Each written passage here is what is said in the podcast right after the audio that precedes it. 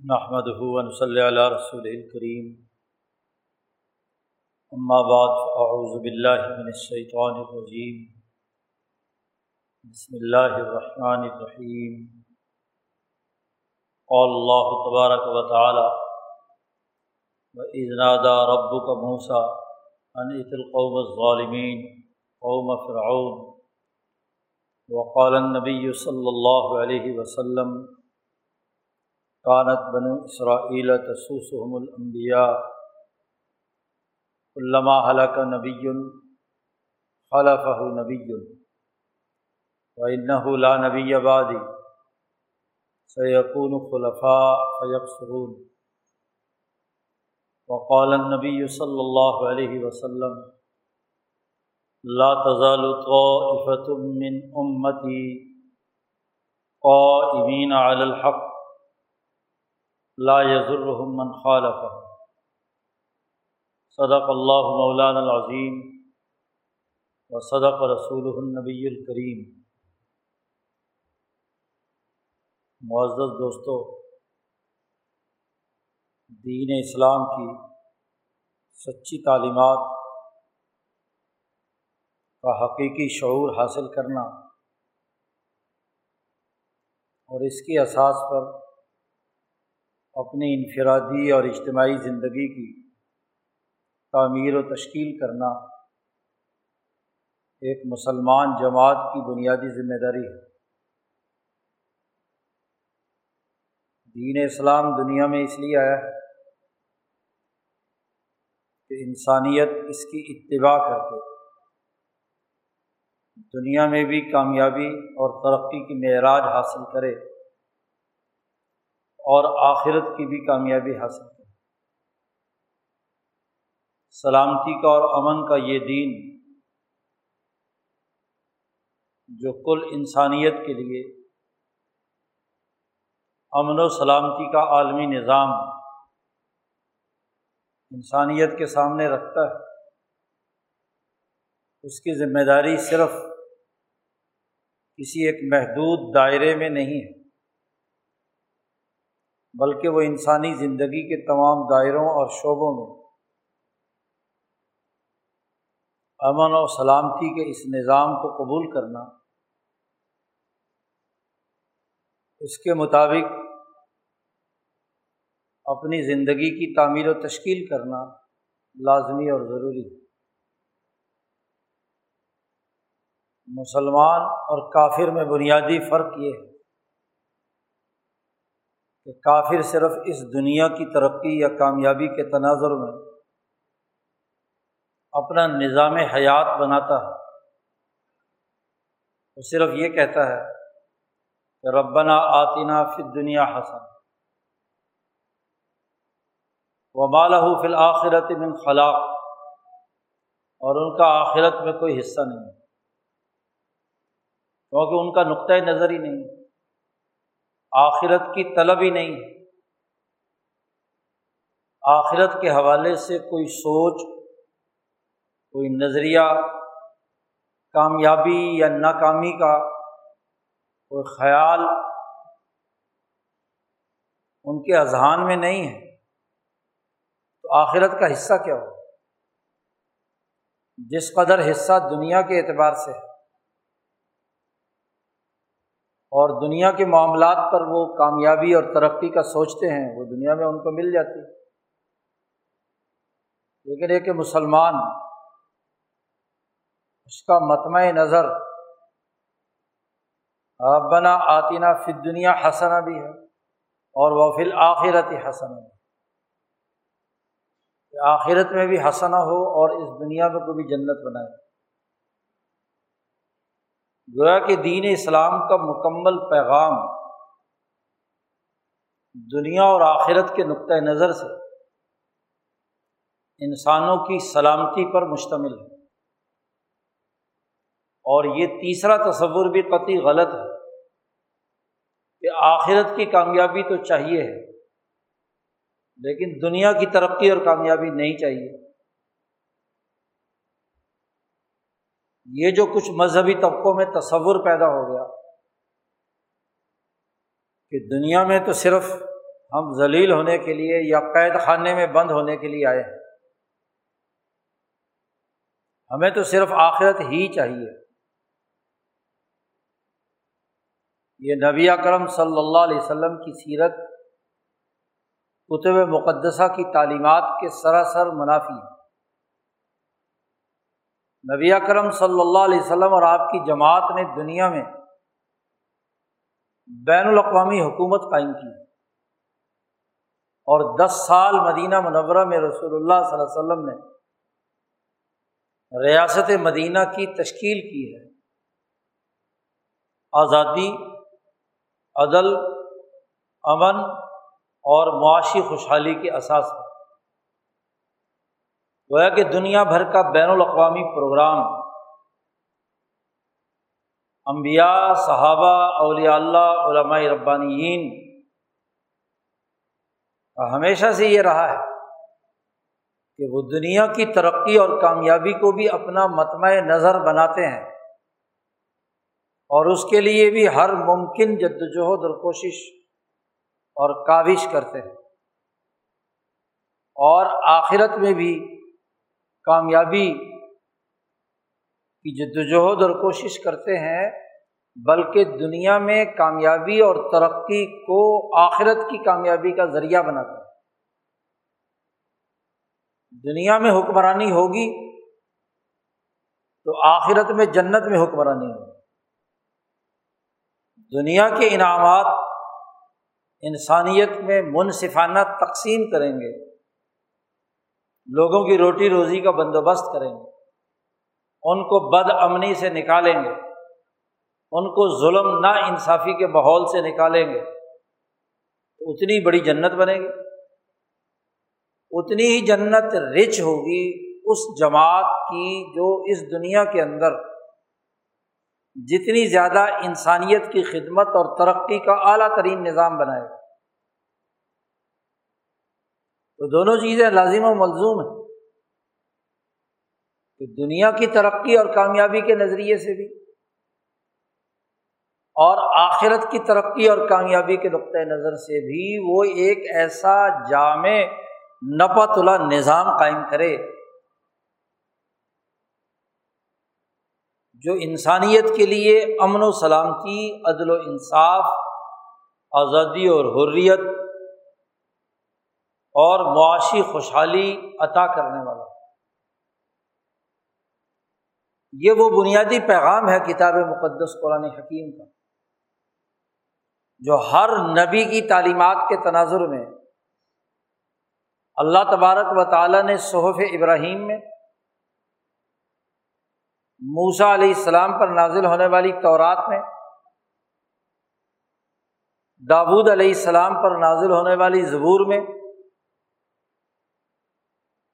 عیسیٰ علیہ السلام پر نازل ہونے والی انجیل میں اور حضرت محمد مصطفیٰ صلی اللہ علیہ وسلم پر نازل ہونے والی کتاب مقدس قرآن حکیم۔ امبیا علیہ السلام کو یہ بنیادی پیغام دیا گیا۔ اور امبیا علیہم السلام نے اپنے تئیں ہر ممکن جدوجہد اور کوشش کی ہے قوموں کو آزاد کرانے انہیں امن و امان دینے، عدل و انصاف کا نظام بنانے، ان کو معاشی خوشحالی کے راستے پر ڈالنے کے لیے۔ جان قربان کی، مال قربان کیا، صلاحیتیں اور اپنی عقل و شعور اور حکمتیں، اپنا فکر اور نظریہ انہوں نے اسی پر قربان کیا۔ قرآن حکیم اس کی پوری تاریخ بیان کر خاص طور پر حضرت موسا علیہ السلام نے جو بنی اسرائیل کی آزادی اور حریت کے لیے کردار ادا کیا، قرآن حکیم نے مختلف پیرایا ہے بیان اور اسالیب کے ذریعے سے اس قصے کو بار بار بار بار بیان کیا اور اس لیے بیان کیا ہے کہ یہ ایک نمونہ ہے، یہ ایک معیار ہے۔ یہ آزادی اور حریت کے لیے قربانی کی جد وجہد اور ظالموں کے خلاف کش بکش کا ایک ایسا نمونہ انموزج ہے کہ جس کو سامنے رکھ کر دنیا کی ہر قوم آنے والی نسلیں اپنی قومی آزادی کی جنگ لڑ سکتے کردار ادا کر سکتے اللہ کی کتاب انسانوں کے سامنے انسان امبیا علیہم السلام اعلیٰ درجے کے انسانوں نے کیا نمونہ قائم کیا کیا ماڈل قائم کیا کیا معیار قائم کیا، اسے بار بار مختلف انداز میں قرآن حکیم میں بیان کر۔ اس لیے مسلمان جب قرآن حکیم کی تلاوت کرتا ہے اس کی سماعت کرتا ہے۔ تو ہر ایک پارے میں تقریباً موسا علیہ السلام کا واقعہ یا قصہ اجمالی یا تفصیلی طور پر اللہ نے ضرور بیان کیا۔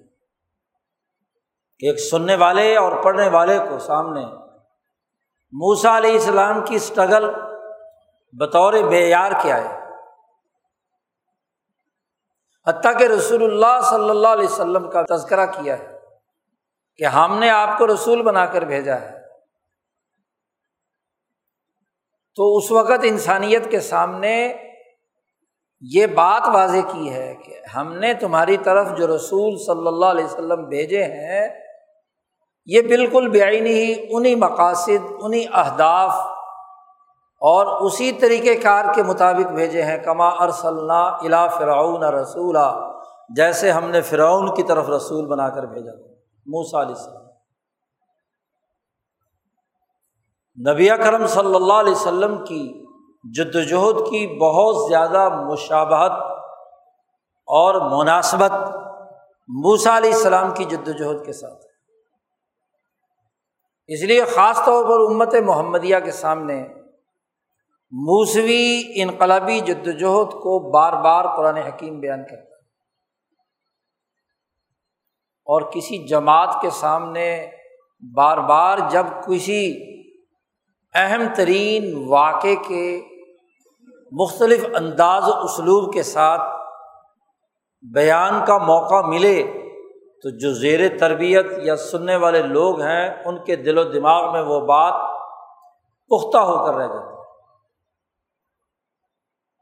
حتیٰ کہ یہ واقعہ اللہ تبارک و تعالیٰ نے یا امبیا علیہم السلام کے قصص، انسانوں کے جو مختلف ذہنی استعداد کے حامل لوگ ہیں، ان کے ذہن کے مطابق بات سمجھائی۔ امام انقلاب مولانا عبید اللہ سندھی فرماتے ہیں کہ کتاب مقدس قرآن حکیم کی مختلف صورتوں پر غور کرنے سے پتہ چلتا ہے کہ یہ جو واقعات قرآن بار بار دہرائے جا رہے ہیں اور ہر صورت میں ایک نئے انداز میں، نیا اسلوب لیے ہوئے الفاظ میں بھی رد و بدل۔ حتیٰ کہ ایک ہی واقعہ، جب الفاظ کے رد و بدل سے کسی دوسری صورت میں آتا ہے، تو بیچارے حفاظ کرام جو ہیں، وہ متشابہات میں پڑ جاتے ہیں کہ یہ جگہ پر وہ جملہ ہے یا یہ دوسری کسی صورت کا ہے۔ جی۔ کہیں پر موسا کے قصے میں ایک جملہ استعمال کیا ہے، کہیں پر وہ نہیں استعمال کیا، دوسرا استعمال کیا ہے۔ تو بیچارے حافظ گڑبڑاتے رہتے ہیں رمضان میں، غلطیاں ان کی لگوتی رہتی ہیں۔ کیوں؟ کہ ہر صورت کا انداز ایک نیا ہے۔ اور انداز کیوں نیا ہے؟ مولانا سندھی فرماتے ہیں انداز اس لیے نیا ہے کہ کچھ لوگ تجارت پیشہ ہوتے ہیں۔ ان کے مسائل کے سمجھنے کا تجارتی انداز ہوتا ہے۔ یا اس کے محاورات۔ یا اس سے متعلق جو امور ہوتے ہیں، وہ ان کے یہاں زیر بحث ہوتے ہیں۔ کوئی کاشتکار پیشہ ہے، ان کا ذہن کاشتکاری کے امور میں بڑا تیز چلتا ہے۔ کوئی صنعت و حرفت، کوئی کسی اور کردار کے اعتبار سے۔ مختلف پیشوں، مختلف نسلوں، مختلف مزاجوں اور مختلف خطوں کے تغیر و تبدل سے آدمی کے سمجھنے کا پیراڈائم الگ ہو جس قسم کے ماحول میں رہتا ہے، جس قسم کی آبادی میں رہتا ہے، جس قسم کے لوگوں میں اس کا اٹھنا بیٹھنا ہوتا ہے، تو بات اسی کے تناظر میں اسے سمجھائی جائے تو سمجھنا آسان ہوتا ہے۔ اور کسی اور نقطۂ نظر سے آپ سمجھائیں، کسی اور اسلوب میں سمجھائیں، تو ان اصطلاحات کا نہ اس بیچارے کو پتہ ہوتا ہے، نہ لینا، نہ دینا تو اسے بات سمجھ میں نہیں آتی۔ قرآن حکیم کہیں کاشتکاروں کی ذہنیت کے تناظر میں بات کرتا ہے۔ کہیں تاجروں کی ذہنیت کے، کہیں صنعت و حرفت سے وابستہ جو لوگ ہیں، اور ممکنہ طور پر انسانی سماج کے یہ تین ہی شعبے ہیں۔ تجارت، زراعت اور صنعت۔ یہی مینز آف پروڈکشن ہے جس سے معاشی سرگرمیاں پیداواری رشتے اور انہیں پیداواری رشتوں کی اساس پر پولیٹیکل رشتے، سماجی تعلقات، عمرانیاتی ڈھانچہ وجود میں آتا ہے۔ تو قرآن حکیم اسی انداز میں گفتگو کر کے بات سمجھاتا ہے۔ اور واقعات میں بھی اسی انداز اور اسلوب کو اختیار کرتے ہیں موسا علیہ السلام کا جو بنی اسرائیل کی آزادی کے لیے جد وجہد کا طریقۂ کار اور اسلوب رہا ہے۔ قرآن حکیم نے اسے مختلف انداز اور اسلوب میں مختلف جگہوں پر بیان کیا ہے۔ کہیں صورت القصص میں صورت توحہ میں یہ جو آیات تلاوت کی گئی ہیں صورت الشعراء کی ہیں، تو مختلف صورتوں میں، مختلف پیرائے بیان میں قرآن حکیم نے بات بیان کی۔ ذات باری تعلیٰ کی وہ قدرت طاقت اور قوت۔ جس کا تعلق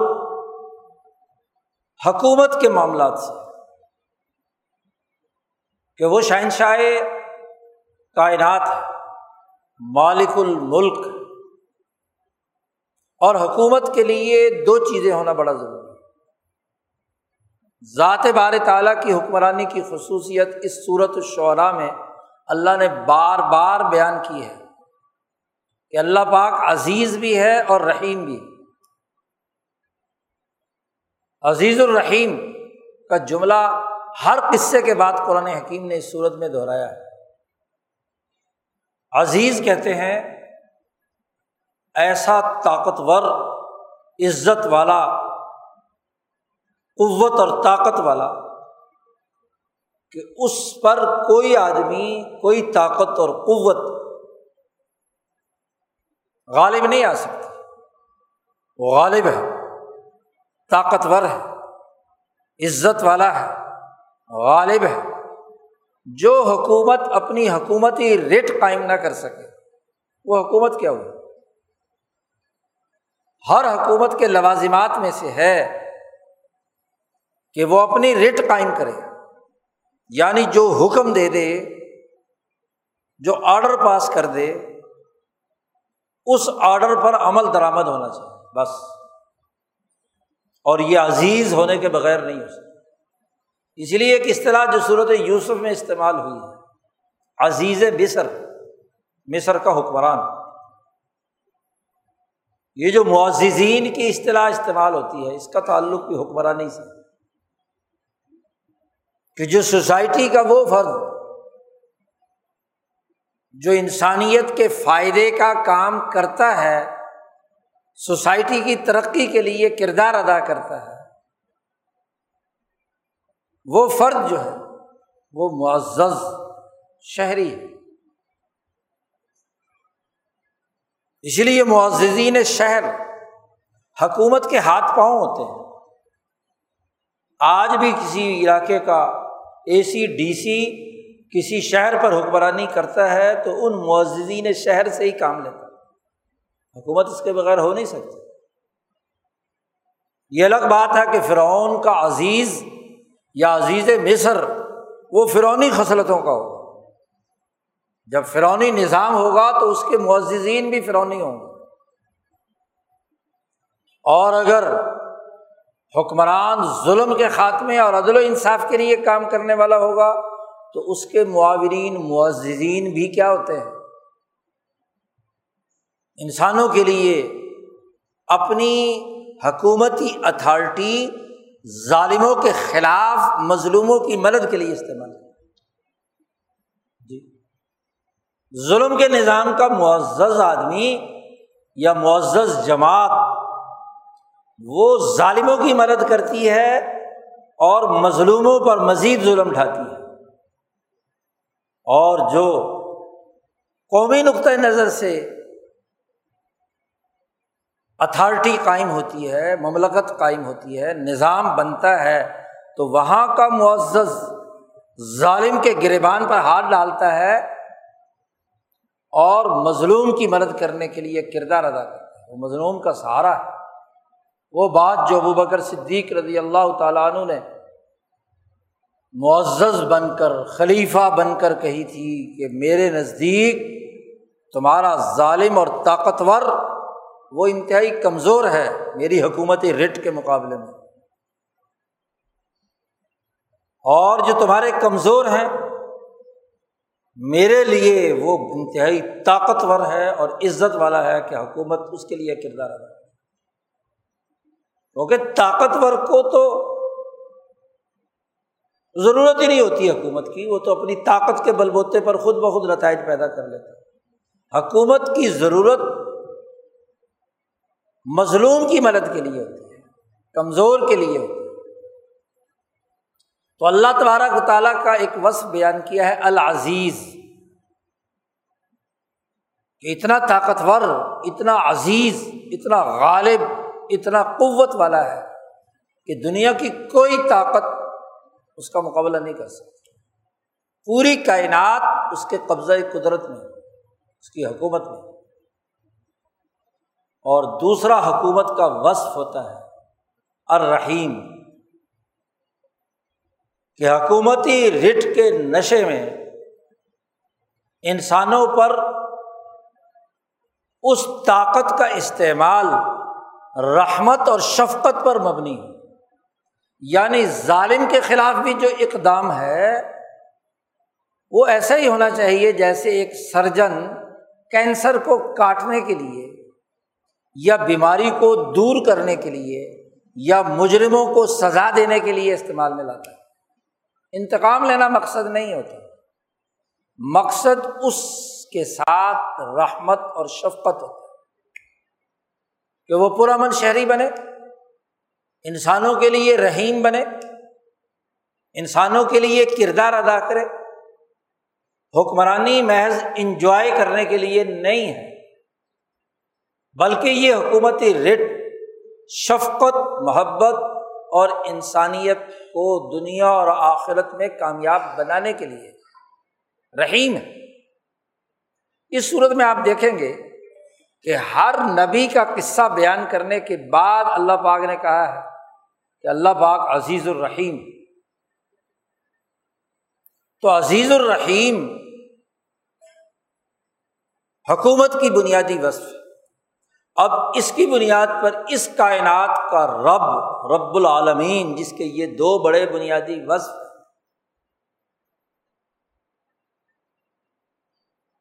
دو طرفہ طاقت اور قوت ہے، عزت کی بھی، رحمت کی۔ طاقت کی بھی، قوت کی بھی، شفقت کی بھی، نرمی کی بھی۔ اس خدا کا تعارف کرا کر کہا، اللہ پاک نے محمد مصطفیٰ صلی اللہ علیہ وسلم کو از نادا رب کا اے محمد صلی اللہ علیہ وسلم، آپ کے رب نے جب موسا کو پکارا تھا، قرآن حکیم میں جب عز آتا ہے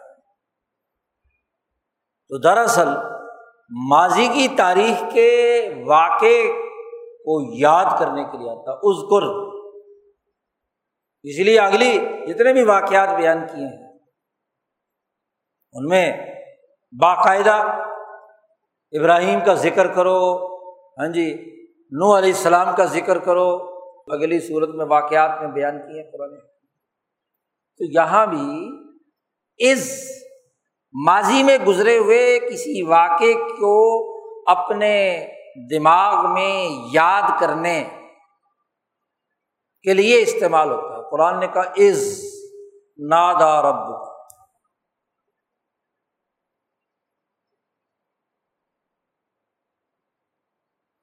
نبی اکرم صلی اللہ علیہ وسلم سے کہا جا رہا ہے، آپ اس واقعے کو یاد کریں۔ اور ان لوگوں کو یاد کرائیں، ماضی کی تاریخ بتلائیں، آزادی اور حریت کی تاریخ بتلائیں۔ اور امبیا علیہم السلام کی یہ ماضی کی تاریخ اس لیے بتلائیں کہ آزادی کا حقیقی شعور کیا ہوتا ہے۔ یہ مکے والے غلام ہیں، یہاں کے عام انسان ابو جہل کے۔ عرب کے قبائل غلام ہیں۔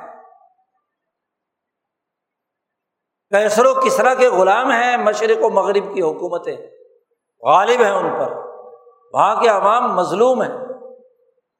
اب ان کو تاریخ یاد کراؤ۔ ماضی کا قصہ بتلاؤ۔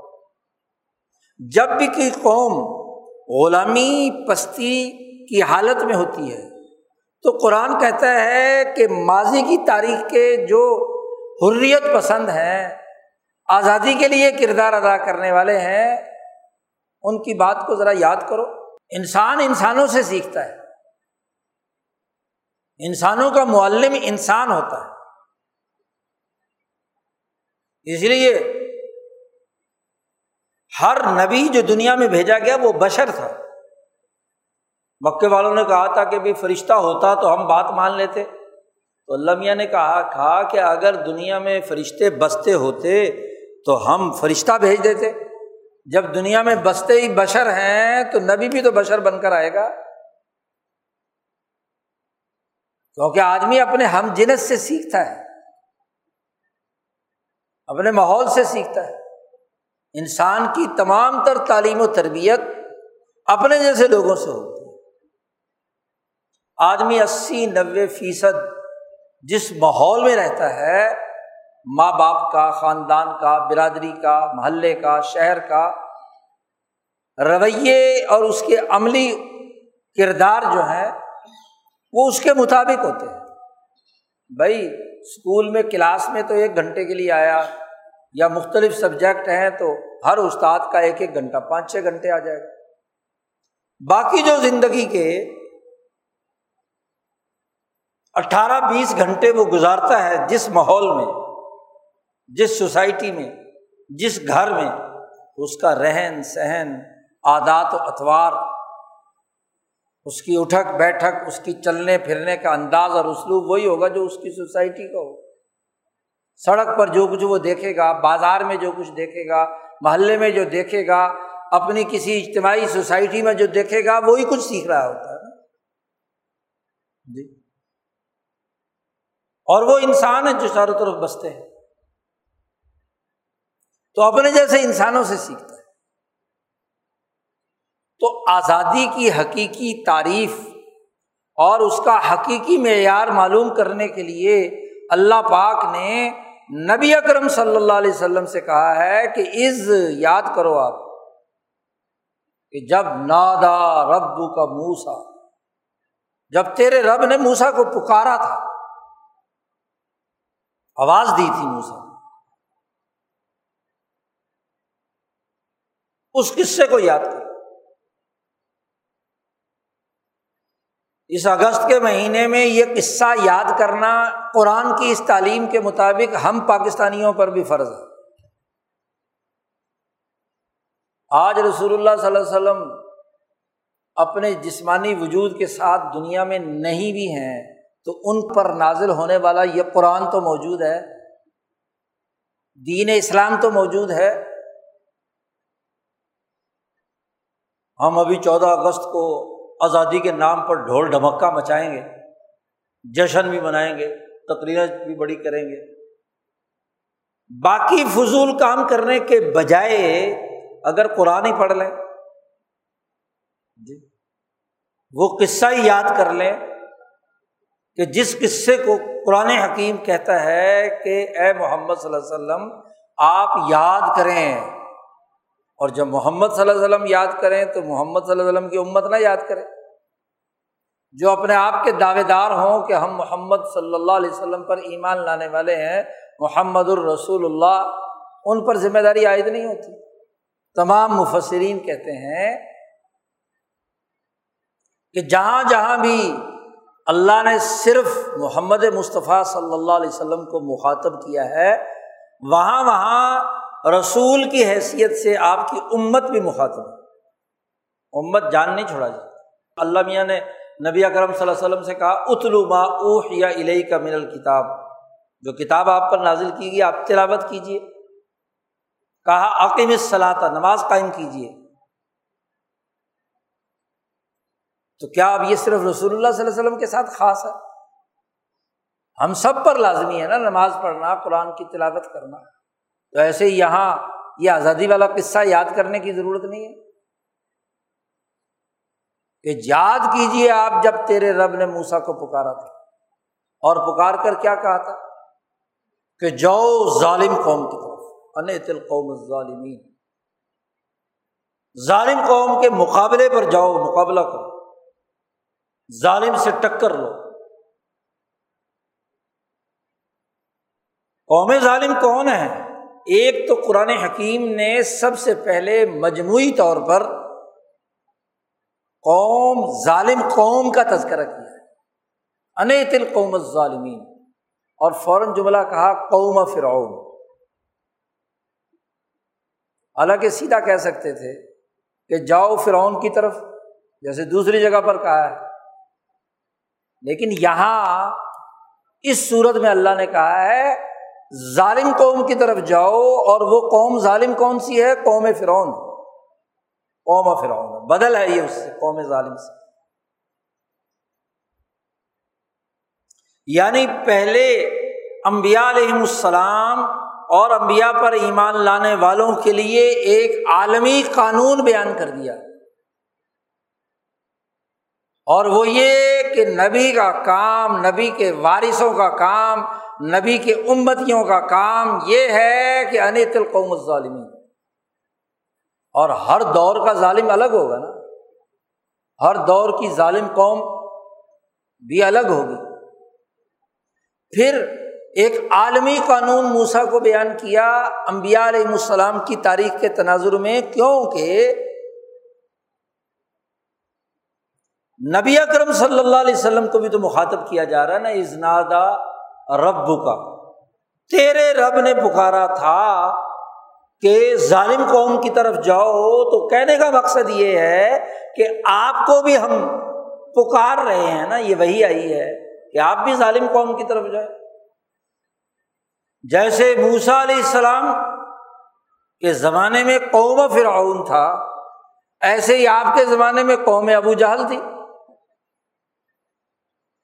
کیسر و کسرا تھی تو قرآن حکیم نے بڑی جامعت اور نپے تلے الفاظ میں مسلمان جماعت کو آزادی اور حریت کے حوالے سے ایک بنیادی پیغام دیا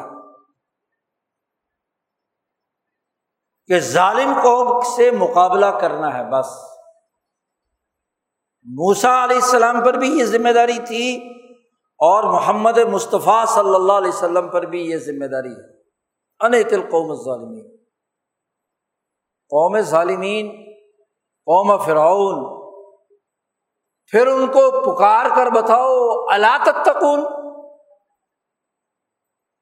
کیا تم ڈرتے نہیں ہو؟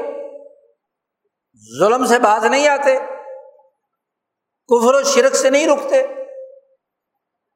خدا کی خدائی کا انکار کر کے اس عزیز الرحیم کی بات کا انکار کر کے انسانیت پر جو ظلم ڈھا رہے ہو، رحمت کے رغم اور عزت کے رغم جو تم نے انسانیت پر ظلم ڈھا رکھے ہیں، ظلم و ستم کا نظام بنایا ہوا ہے۔ اللہ تتکون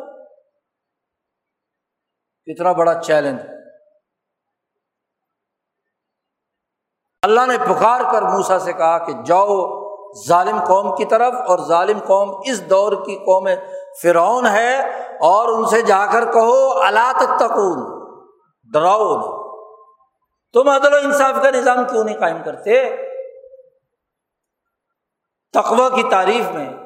پیران پیر حضرت شیخ عبد القادر جیلانی فرماتے ہیں، ان اللہ یا ابر والے احسانی و ذی القربہ یہ تقوا کی تشریح ہے۔ تو اللہ تتقون کا مطلب اللہ تعدلون، عدل کا نظام کیوں نہیں قائم کرتے؟ احسان کا نظام کیوں نہیں قائم کرتے؟ رشتے داروں کے حقوق ادا کرنے کا نظام قائم کیوں نہیں کرتے؟ کیوں محسنین نہیں ہو؟ کیوں مخصین میں سے کیوں نہیں ہو؟ وغیرہ وغیرہ۔ اللہ تک للکارو انہیں، ظالموں کو، متکبروں کو۔ انسان دشمنوں کو۔ کھلے عام کہو، اللہ تتقون کیوں نہیں تم عدل و انصاف کا نظام قائم؟ تم نے کیوں خرابی برپا کی ہوئی؟ اب موسا علیہ السلام گیارہ سال مدین میں رہ کر واپس آ رہے ہیں اور پہلے تیس سال فرونی کے پاس رہے ہیں۔ وہیں پلے بڑے اس کے محل میں شہزادے کے طور پر۔ اور وہاں سے جب مدین پہنچے ہیں تو گیارہ سال گزار کر واپس آ رہے ہیں۔ اور ہیں بھی کس حالت میں؟ کہ بیوی کو بچہ ہونے والا ہے، سردی سخت ہے، آگ کی ضرورت ہے۔ آگ لینے کے لیے تور پہاڑ پر آئے تھے، دور سے آگ جل رہی تھی۔ گھر کا بھی فکر پیچھے۔ کہ نہ معلوم اہلیہ کی حالت کیا ہو؟ مسافر ہیں گٹا ٹوپ اندھیرا ہے۔ اور اللہ میاں نے کہا کہ بھائی موسا ان قوم ظالم ان باتوں کو چھوڑو اور ظالم قوم کی طرف جاؤ۔ تمہاری ذمہ داری ہے یہ۔ اس سے پہلے کی جو تفصیلات ہیں، وہ صورت توحا میں اللہ نے بیان کی ہے ٹھیک ہے، جب وہاں پہنچے تو اللہ نے کہا کہ بھائی، جوتے اتار دو، تم مقدس سرزمین میں آئے ہو۔ اور میں نے تمہیں اپنے کام کے لیے منتخب کر لیا۔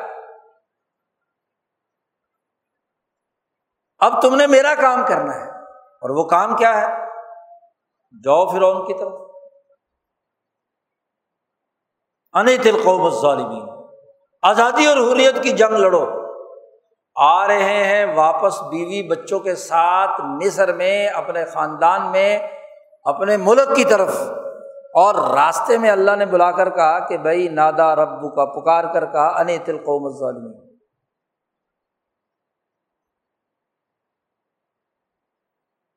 موسا علیہ السلام نے کہا، قال ربی انی اخاف ان یقتلون۔ ظالموں سے میں ٹکر لوں گا، وہاں پہنچوں گا۔ تو مجھے تو ڈر ہے کہ مجھے قتل کر دیں گے۔ مجھے ڈر ہے۔ دو ازر بیان کیے۔ ایک ازر یہ کہ میں نے ان کے لیے وہاں ایک جرم کیا تھا۔ والا ہم علیہ زم بن فاخاف یقتلون ان کا میں نے ایک بندہ مار دیا تھا۔ جب میں یہاں سے مدین بھاگا تھا تو اب وہ مجھے فوراً پہچان لیں گے۔ اور اگر میں ظالم کے دربار میں جا کر بات کروں گا فرعون کے، تو وہ تو فوراً پہچان لے گا اور پہلا ہی مقدمہ میرے اوپر جو درج ہوا ہوا ہے گیارہ سال پہلے، اس مقدمے میں میں دھر لیا جاؤں گا اور دنیا بھر میں قتل کی سزا کیا ہے؟ اس وقت بھی، اس وقت کی فرعون کی کابینہ نے موسا علیہ السلام کے قتل کا حکم جاری کیا تھا نا؟ تبھی تو وہ فرعون کے دربار کا آدمی درباری بھاگتا ہوا آتا ہے اور موسا علیہ السلام سے کہتا ہے، نکل جاؤ یہاں سے۔ جان بچاؤ، تمہارے قتل کا فیصلہ ہو چکا۔ تو عدالت پہلے سے ہی، حکومت پہلے سے ہی قتل کا فیصلہ کیا ہوا ہے۔ اب موسا علیہ السلام کہتے میں جاؤں گا تو وہ مقدمہ اوپن ہو جائے گا۔ اور میرا تو خیال یہ تھا کہ میں جاؤں گا، بنی اسرائیل میں رہوں گا، کسی کو کیا پتا، گیارہ سال بعد۔ جی۔ اور آپ مجھے پہ ذمہ داری لگا رہے ہیں کہ جناب جاؤ اور اس سے ٹکر لو۔ اس کو کہو اللہ تکون تو عدل و انصاف کا نظام کیوں نہیں قائم کرتا؟ تو ولحم علیہ ضمبن فاخاف یقتلون میں نے ان کا ایک جرم کیا ہوا ہے۔ اللہ سے کہا کہ بندہ میں نے مارا، مارنے کے لیے تو نہیں، مارا تو سزا کے لیے مکہ تھا۔ اور وہ بندہ مر گیا۔ فوا قزا ہو موسا فقضا علیہ وہ قبطی جس کا نام مفسرین کہتے ہیں فاسور تھا، تو وہ فاسور کے قتل کا مقدمہ اور اس کا فیصلہ پہلے سے رکھا ہوا ہے۔ تو مجھے ڈر ہے کہ میں قتل کر دیا جاؤں اور دوسرا یہ ہے کہ ایسی صورت حال میں میں وہاں جاؤں گا اور فرعون کے دربار میں بات کروں گا اور اکیلا ہوں گا۔ سارے بڑے بڑے سردار اور اس کے وزیر، مشیر، اس کی کابینہ کے سو، ڈیڑھ سو ارکان وہ بھی بیٹھے ہوئے ہوں گے وہاں۔ میں اکیلا جا کر اس کو عدل و انصاف کی بات کروں گا۔ تو مجھے خطرہ ہے یزیق و صدری میرا سینہ تنگ ہوگا بات کرتے ولا ینتلق لسانی۔ اور میری زبان میں چونکہ لکنت ہے، میں روانی سے بات نہیں کر پاتا تو اس لیے اگر آپ نے یہ کام کرانا ضروری ہے تو کم از کم میرا ایک معاون ہونا چاہیے۔ ہارون کو میرے ساتھ کیا ہے؟ بھیج دے جو جسمانی طور پر لکنت کی وجہ سے، جس کو اپنی گفتگو پوری فصاحت و بلاغت سے بیان کرنے کا ہاں جی موقع نہ ملے اور وہ کچھ اٹک کر بات کرے تو اس کا امپریشن اتنا اچھا نہیں ہوتا۔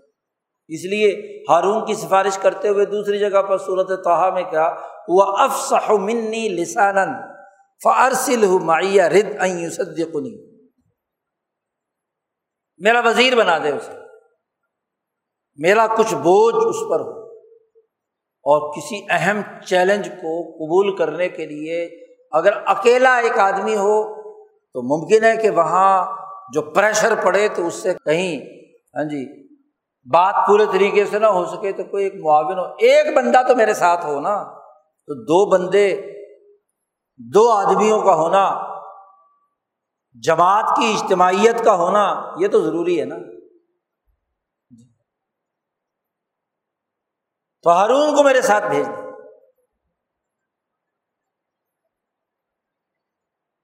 جیسے موسا علیہ السلام نے ان دو شکوک و شبہات کا اظہار کیا، ایک تو یہ کہ مجھے وہ قتل کر دیں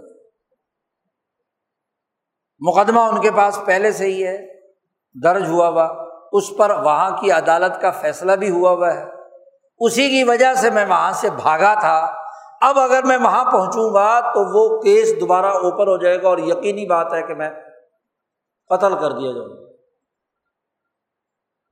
دوسری بات یہ ہے کہ میں دربار میں جا کر بات کروں گا تو بات پورے طریقے سے فصاحت و بلاغت کے ساتھ بیان کرنے میں ہو سکتا ہے، میرے لیے رکاوٹ ہو۔ تو میرا معاون ہونا چاہیے۔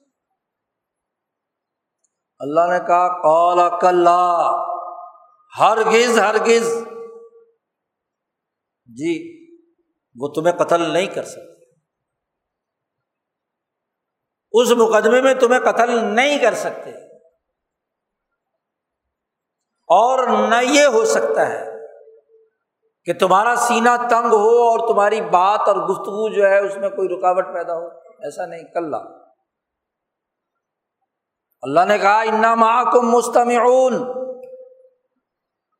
ہم تمہاری پوری گفتگو سن رہے ہوں گے، ہماری نگرانی میں جا رہے ہوتے دوسری جگہ پر کہا کہ میں دیکھ بھی رہا ہوں اور سن بھی رہا ہوں۔ اسما و ارا۔ میں تمہاری گفتگو بھی سنوں گا یعنی جب تمہارا مکالمہ فرعون سے ہو رہا ہوگا، تو اللہ نے کہا، میں بادشاہ مطلق، شہنشاہ کائنات، تمہارے اس مکالمے کو براہ راست سن بھی رہا ہوں گا اور وہ منظر بھی میں دیکھ رہا ہوں۔ اس لیے میں تمہیں کہتا ہوں کہ وہ تمہارا بال بھی نہیں بگاڑ سکتے۔ کل دوسری بات تم نے کہی تھی کہ ہارون کو میرے ساتھ شامل کر دو، تو ٹھیک ہے، فاتحہ۔ دونوں جاؤ۔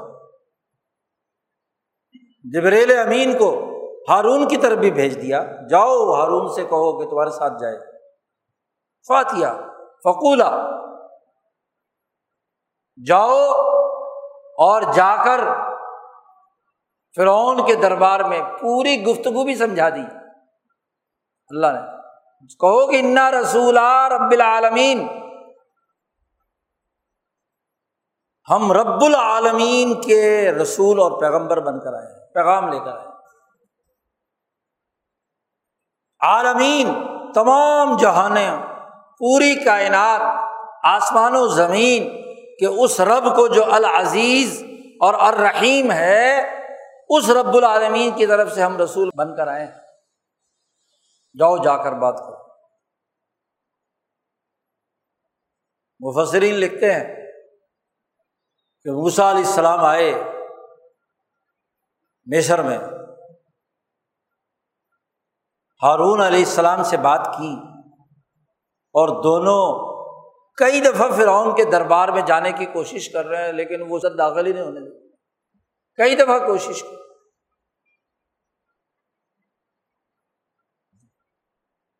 بنی اسرائیلیوں سے جا کر بات کی، ان کو سمجھایا، چھ لاکھ تیس ہزار کے قریب بنی اسرائیلی ہیں اور غلام ہیں۔ کئی دفعہ وہ کوشش کر چکے ہیں کہ ہمیں غلامی سے نجات ملے اور ہم فلسطین میں اپنے آزاد ملک میں جا کر اپنا نظام بنائیں، لیکن چونکہ ان سے بےگار لی جا رہی ہے۔ فرونی نظام ان کو غلام بنا کر بےگار کیونکہ آقا اپنی مرضی کے مطابق غلاموں سے کام لیتا ہے نا۔ ان کو چھ لاکھ کو غلام بنا رکھا۔ ان میں بزدلی ہے، کمزوری ہے، پستی ہے اور وہ غلام بننے کے لیے تیار ہے۔ جی۔ ہر غلامی کا اور ذلت کا کام کرتے ہیں۔ خود ان میں ایسے قارون جیسے، حامان جیسے کہ جو نسلاً بنی اسرائیلی ہیں۔ لیکن فرعون کی خوشامد اور اس کے اعلی کار اور اس کے ایجنٹ بن کر اپنی قوم کے خلاف ہی کردار ادا کر قارون کے بارے میں کہا نا، فبغا اعلی قومی ہی اپنی قوم کے خلاف ہی بغاوت کر۔ قوم کش کردار ادا کر۔ رہا ہے ان کو غلام بنانے کے لیے فرعون کے اعلی کار، اس کے وزیر اور مشیر، اس کے ایجنٹ۔ ہر غلامی میں غلاموں کے اوپر ایک بڑا غلام انہیں کے خاندان کا سپروائزر ہوتا ہے۔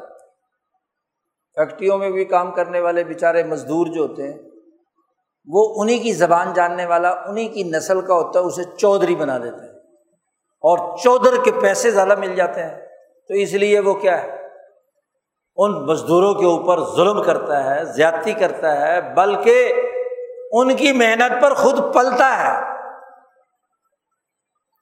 اس کا کام تو صرف نگرانی کرنا ہوتا۔ ہے خود کوئی کام نہیں ہے۔ تو ان کو جو مزدوری دیتا ہے تو اس میں سے بھی پیسے رکھ لیتا ہے۔ ہے نا آج کل؟ اپنا کمیشن۔ کہ میں نے تمہیں مزدوری پر رکھایا ہے۔ آج بھی آپ کسی پروجیکٹ پر دیکھ لیں۔ بےچارے مزدور، ان کا جو ٹھیکیدار ہوتا ہے۔ وہ ان کے ساتھ کیا سلوک کرتا ہے؟ اپنی برادری کا ہوتا ہے انہیں کی زبان جانتا ہے، اسی کے ساتھ تعلق ہوتا ہے۔ لیکن انہیں کے حقوق سلب کرتا ہے۔ تبھی تو وہ ٹھیکیدار بن گیا، یا سپروائزر بن گیا، یا پروجیکٹ مینیجر۔ تو کسی بھی قوم پر ظلم کے نظام کو قائم کرنے کے لیے جو آقا ہوتے ہیں نا، وہ مینیجر منتخب کرتے ہیں۔ وہ ان عوام کا منتخب کردہ نہیں ہوتا، وہ ان کا سلیکٹ کیا ہوا مینیجر ہوتا ہے جو ان کے مفادات کے لیے کردار ادا ریاستوں اور قوموں پر جب غلامی کا عذاب مسلط ہوتا ہے، تو ایسا ہی نظام وجود میں آتا ہے۔ فرعون کے زمانے میں بھی ایسا۔ اور ماشاء اللہ آج کے زمانے میں بھی ایسے ہی دنیا کے پانچ چودھری ہیں جو ویٹو پاور رکھتے ہیں۔ باقی ایک سو اٹھاسی ملک اور ان کی اکثریت وہ مزدور ہیں کہ جن مزدوروں پر انہیں کی قوم کا ایک مینیجر، وہ جس جس پانچ میں سے جس جس کے غلام ہیں، وہ آکا طے کرتا ہے کہ ان کا مینیجر کون ہوگا۔ کون سا خاندان مسلط کیا جائے گا؟ کون سے چودھری بنائے جائیں گے؟ کون سے ان کے صدر وزیر اعظم بنیں گے؟ وہ مینیجر ہوتے ہیں۔ اس میں ان مزدوروں کا کوئی عمل دخل نہیں ہوتا۔ تو ایسے مینیجر بنا رکھے تھے۔ قارون بھی ایسا ہی ایک مینیجر تھا۔ حامان بھی ایک ایسا ہی مینیجر تھا۔ اور پھر ایک مذہبی مینیجر ہوتا ہے اور ایک سیاسی مینیجر ہوتا ہے۔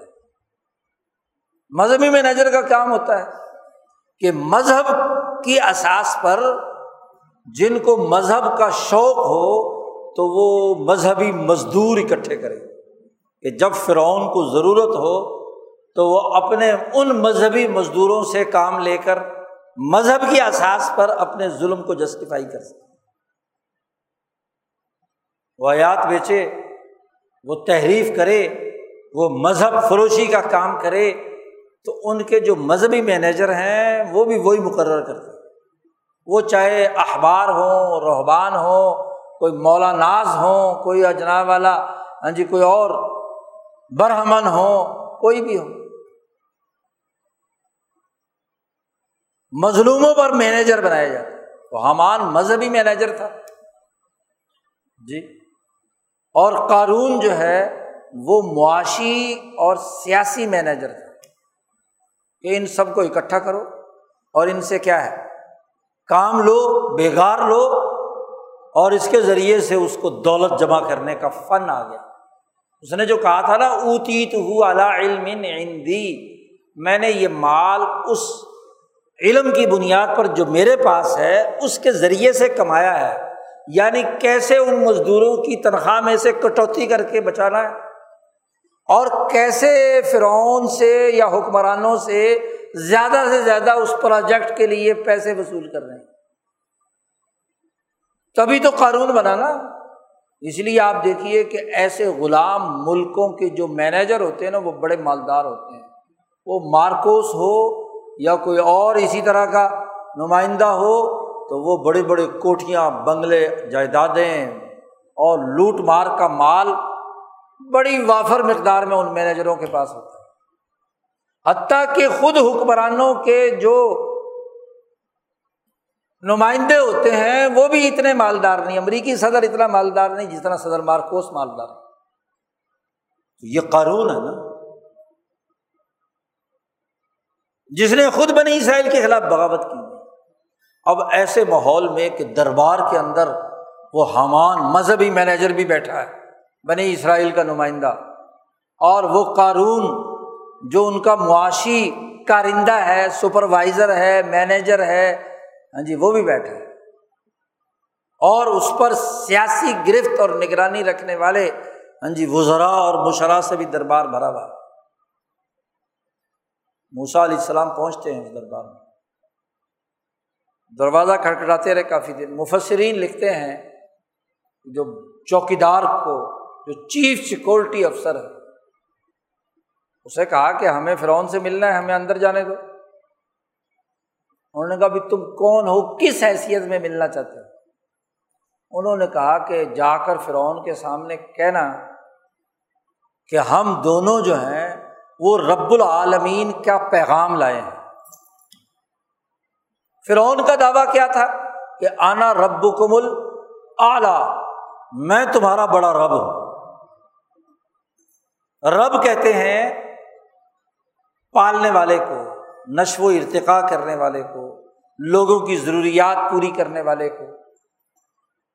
مربی بھی اپنے زیر تربیت افراد کی ذہنی، علمی، جسمانی نشو و نما کا کردار ادا کرتا ہے۔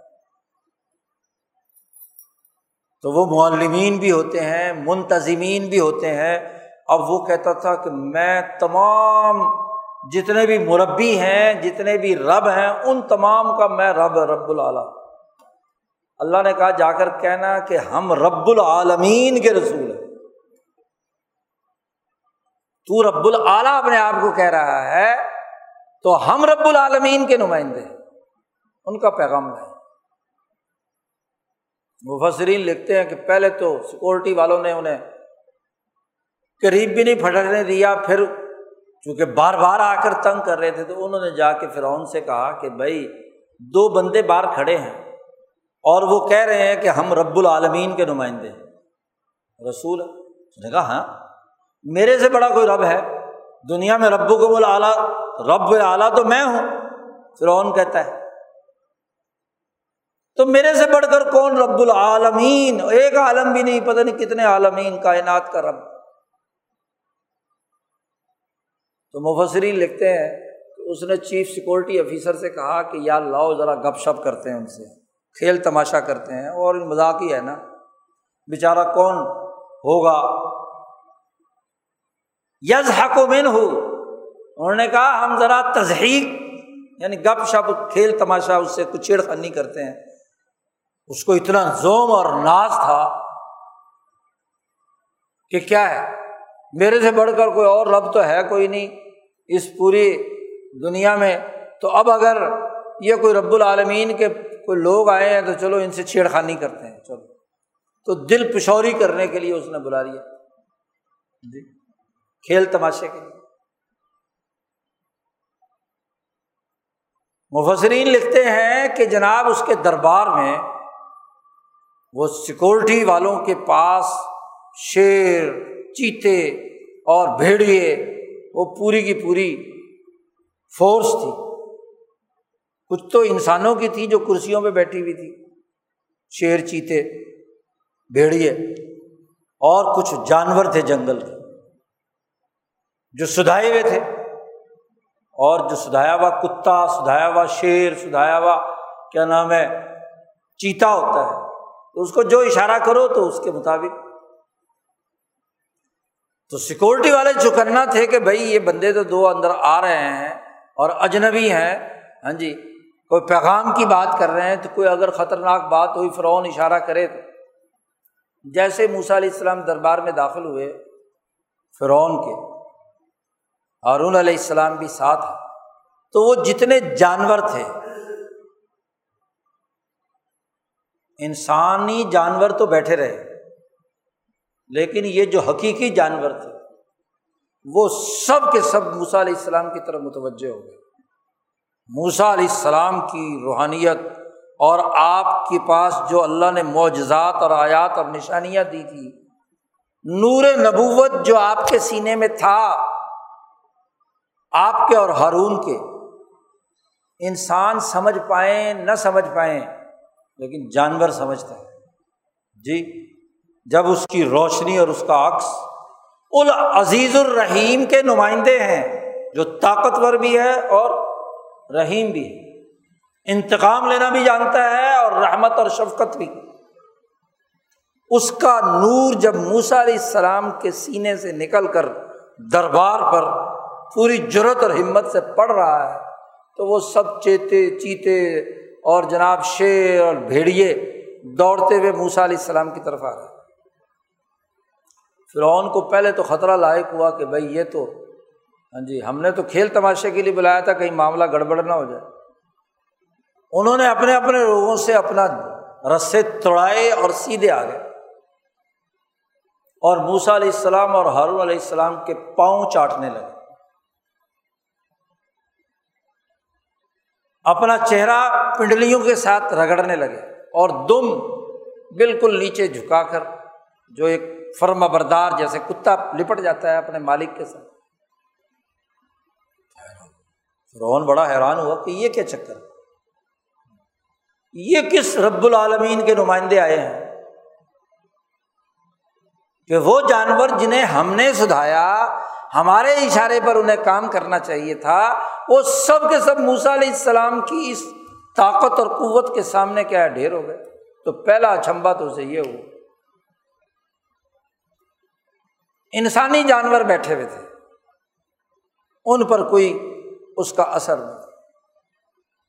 تو پہلے مرحلے پر ہی فرعون کا تو ایک دفعہ جو روب ہے وہ ٹوٹ چکا ہے۔ جی۔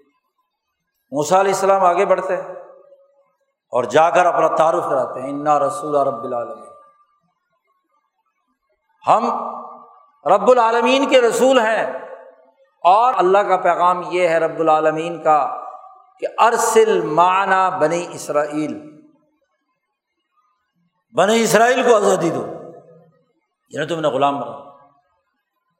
قوم جو غلام ہے، یہ ساڑھے چھ لاکھ کے قریب پوری قوم نسل جس سے تم بےگار لیتے ہو، جن سے تم مفادات اٹھاتے ہو، جن کی محنت مزدوری پر ڈاکہ ڈالتے ہو، جو تم نے لوٹ کھسوٹ کا نظام بنا رکھا ہے، ان کو آزادی دو۔ ارسل معنی بنی اس میں آزادی اور حریت کا نعرہ، ایک ہی پیغام۔ رب العالمین کا پیغام یہ نہیں ہے نبی کے ذریعے سے کہ جا کر فرعون کے دربار میں یہ کہو کہ کلمہ پڑھ لا الہ الا اللہ موسا رسول اللہ۔ نہیں۔ ظالم، متکبر انسان، دشمن، اس کے کلمے کا کیا اعتبار ہے؟ اس کا تو کلمہ بھی غلامی والا ہے۔ کلمہ تو بعد کی بات ہے۔ پہلے جو جرم کر رہا ہے، انسانوں کو غلام بنا رکھا ہے۔ پہلے اس غلامی سے تو توبہ کرے، کیونکہ کلمے کے لیے جب لا الا کی ہوگی چھری، تو لا الا کی چھری سب سے پہلے جرائم سے کا انکار کی ہوگی نا۔ اس کے بغیر تو اللہ ہو نہیں سکتا۔ پہلی بات سورت توحا میں بھی اللہ نے یہ کہا۔ وقول الح قول نصیحت حاصل کرے، پاک ہو جائے، ہو سکتا ہے، یکشا، ڈرے۔ وہاں بھی یہ بات کہی ہے۔ اور یہاں بھی کہا، پہلے جا کر کہو کہ ارسل معنی بنی اسرائیل۔ یہ رب العالمین کا پیغام لے کر آئے۔ دو باتیں کہی ایک تو یہ کہ ہم اللہ کے نمائندے ہیں، رب العالمین کے نمائندے ہیں۔ تم اپنے آپ کو رب کو ملالا کہہ رہے ہو۔ تو تمہارے مقابلے میں ایک رب ہے جو رب العالمین ہم اس کے نمائندے ہیں۔ اور ہماری اس نمائندگی کا بنیادی مقصد یہ ہے کہ رب العالمین نے پیغام دیا ہے کہ بنی اسرائیل کو آزادی دو اور ہم انہیں لے کر اپنے آزاد مملکت میں فلسطین میں لے جانا چاہتے ہیں۔ ارسل معنی بنی اسرائیل۔ حکم ہے کہ رہائی دو، آزادی دو۔ تم نے یہ جو گونتانا موبے کے اندر گرفتار کر رکھا ہے نا، چھ لاکھ لوگوں کو۔ تم نے یہ جو پاکستان کی ریاست میں چوبیس کروڑ لوگوں کو غلام بنا رکھا ہے نا، تم نے جو یہ ایشیا اور افریقہ کے غریب ملکوں پر جی ان پر غلامی مسلط کر رکھی ہے، پہلے آزادی دی اور سلمانہ بنی سے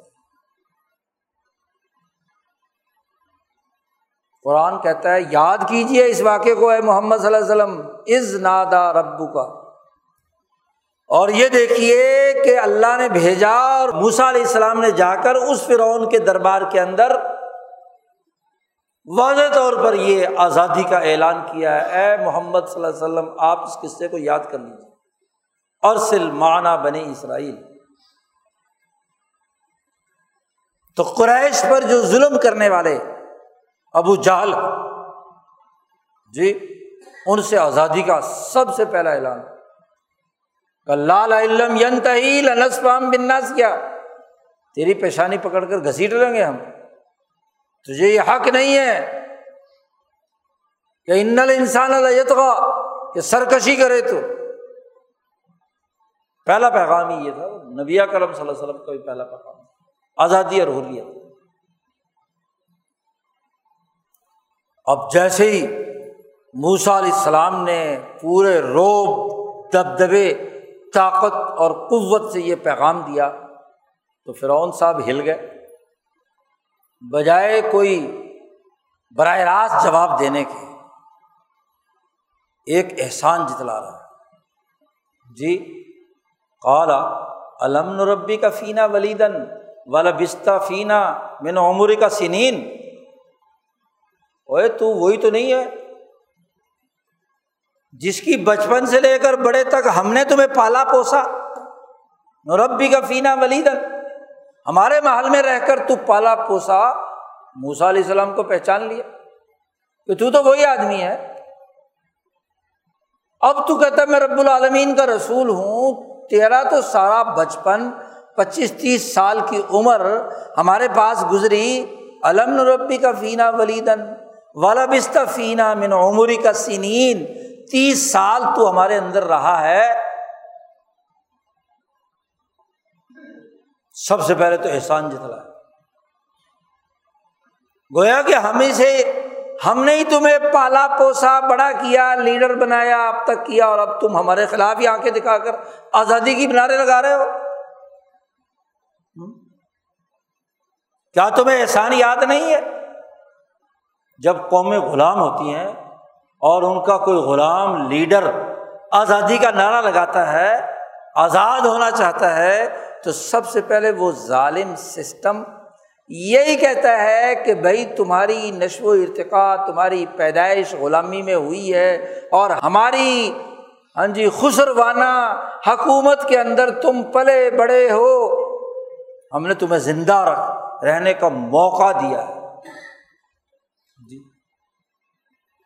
چاہے وہ نینسل منڈیلا ہو یا کوئی اور دنیا بھر کا حریت پسند ہو، حقیقی، جب وہ آزادی کی بات کرتا ہے تو اس کے خلاف کیا ہے؟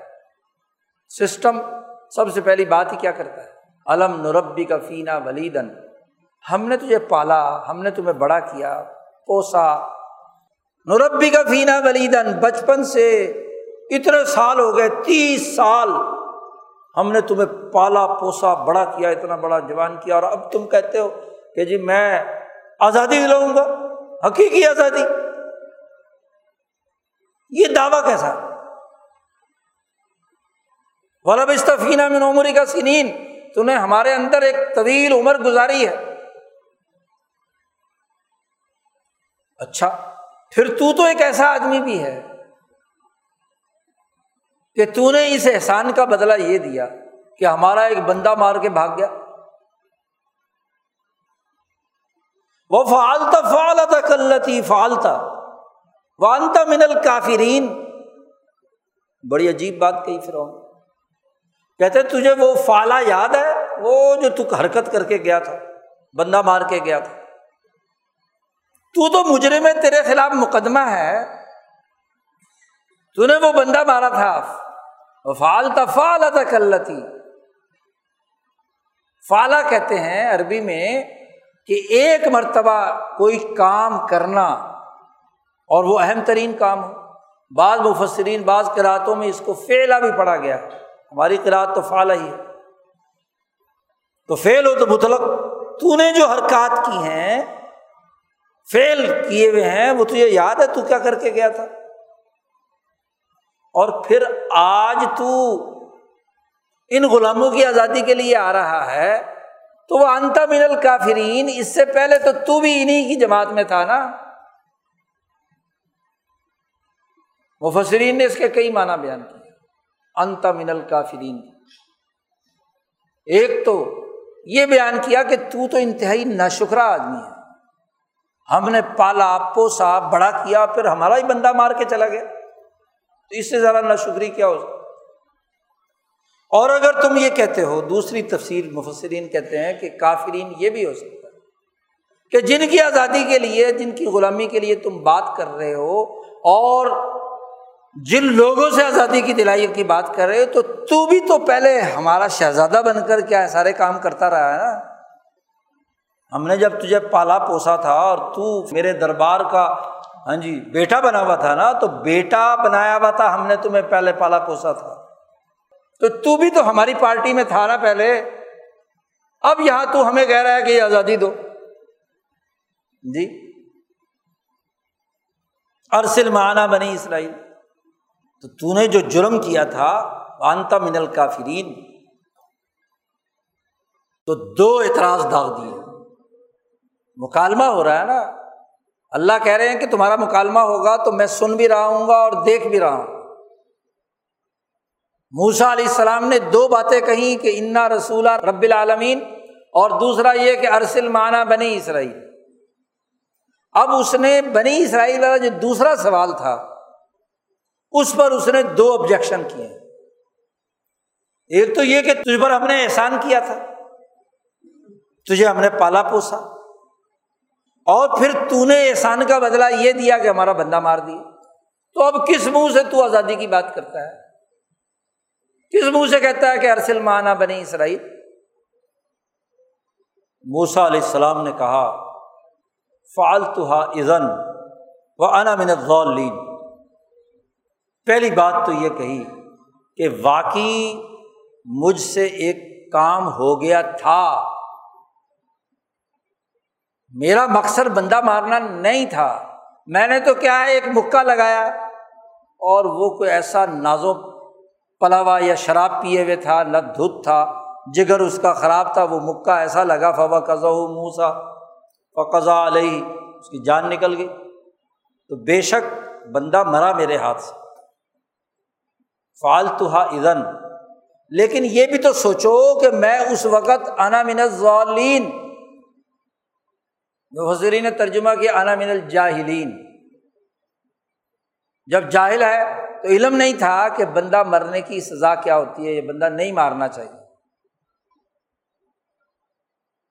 تو مجھے قانون کا نہیں پتا تھا، مجھے علم نہیں تھا۔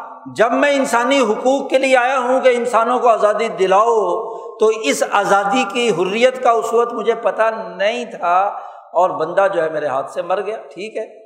جو غلطی ہوئی ہے، غلطی ہوئی ہے۔ انا من الظالین لیکن اس جرم کی وجہ سے ہی میں یہاں سے ففر تو بن کم لما خفت کم میں یہاں سے فرار ہو گیا تھا۔ جب مجھے تمہارے بارے میں تمہارا ڈر محسوس ہوا کہ تم کیا ہے، قتل کے بدلے میں قتل کرو۔ فرر تم ان کم لما خفت کم تو مجھے اس وقت پتہ نہیں تھا۔ ٹھیک ہے جرم ہوا ہے۔ اور جب انجانے میں، جہالت میں یہ جرم ہوا، اور جرم بھی قتل آمد نہیں ہے، قتل خطا ہے۔ غلطی سے ہوا۔ بندہ مارنے کی نیت تو نہیں تھی۔ ظلم کر رہا تھا وہ ظالم۔ بنی اسرائیلی پر، مظلوم پر تو ظالم کو مکہ رسید کیا تھا۔ سمجھانے کے لیے، لیکن وہ اتنا کمزور تھا کہ فارغ ہو گیا لیکن اللہ نے مجھے انسانی معاشرے میں حکومت قائم کرنے کا حکم، اس کے مسائل، اس کے احکامات دینے کا پورا کا پورا علم عطا کر دیا۔ حکم کہتے ہیں ایک آڈر کو ڈسیزن میکنگ کو۔ قرآن نے مختلف جگہوں پر انبیاء کا تذکرہ کرتے ہوئے کہا ہے کہ جب وہ جوان اور بلوک کی منزل پر پہنچ گئے علما بالغ اشدھ ہو آتعینہ حکمن و علم ہم نے ان کو حکم عطا کیا اور ہم نے انہیں علم عطا کیا۔ یہ وہ اعلیٰ درجے کی صلاحیت ہوتی ہے، کسی بھی ریاست، آزاد ریاست اور آزاد ریاست کے آزاد حکمرانوں کی کہ ان کی ڈسیزن میکنگ صحیح اور درست ہو۔ اور ہر حکم کے پیچھے حکمت کار فرما آڈر پاس ہی تب کیا جاتا ہے جب اس سے پہلے ججمنٹ صحیح ہو۔ عدالت جب فیصلہ لکھتی ہے تو پہلے اپنی ججمنٹ لکھتی ہے۔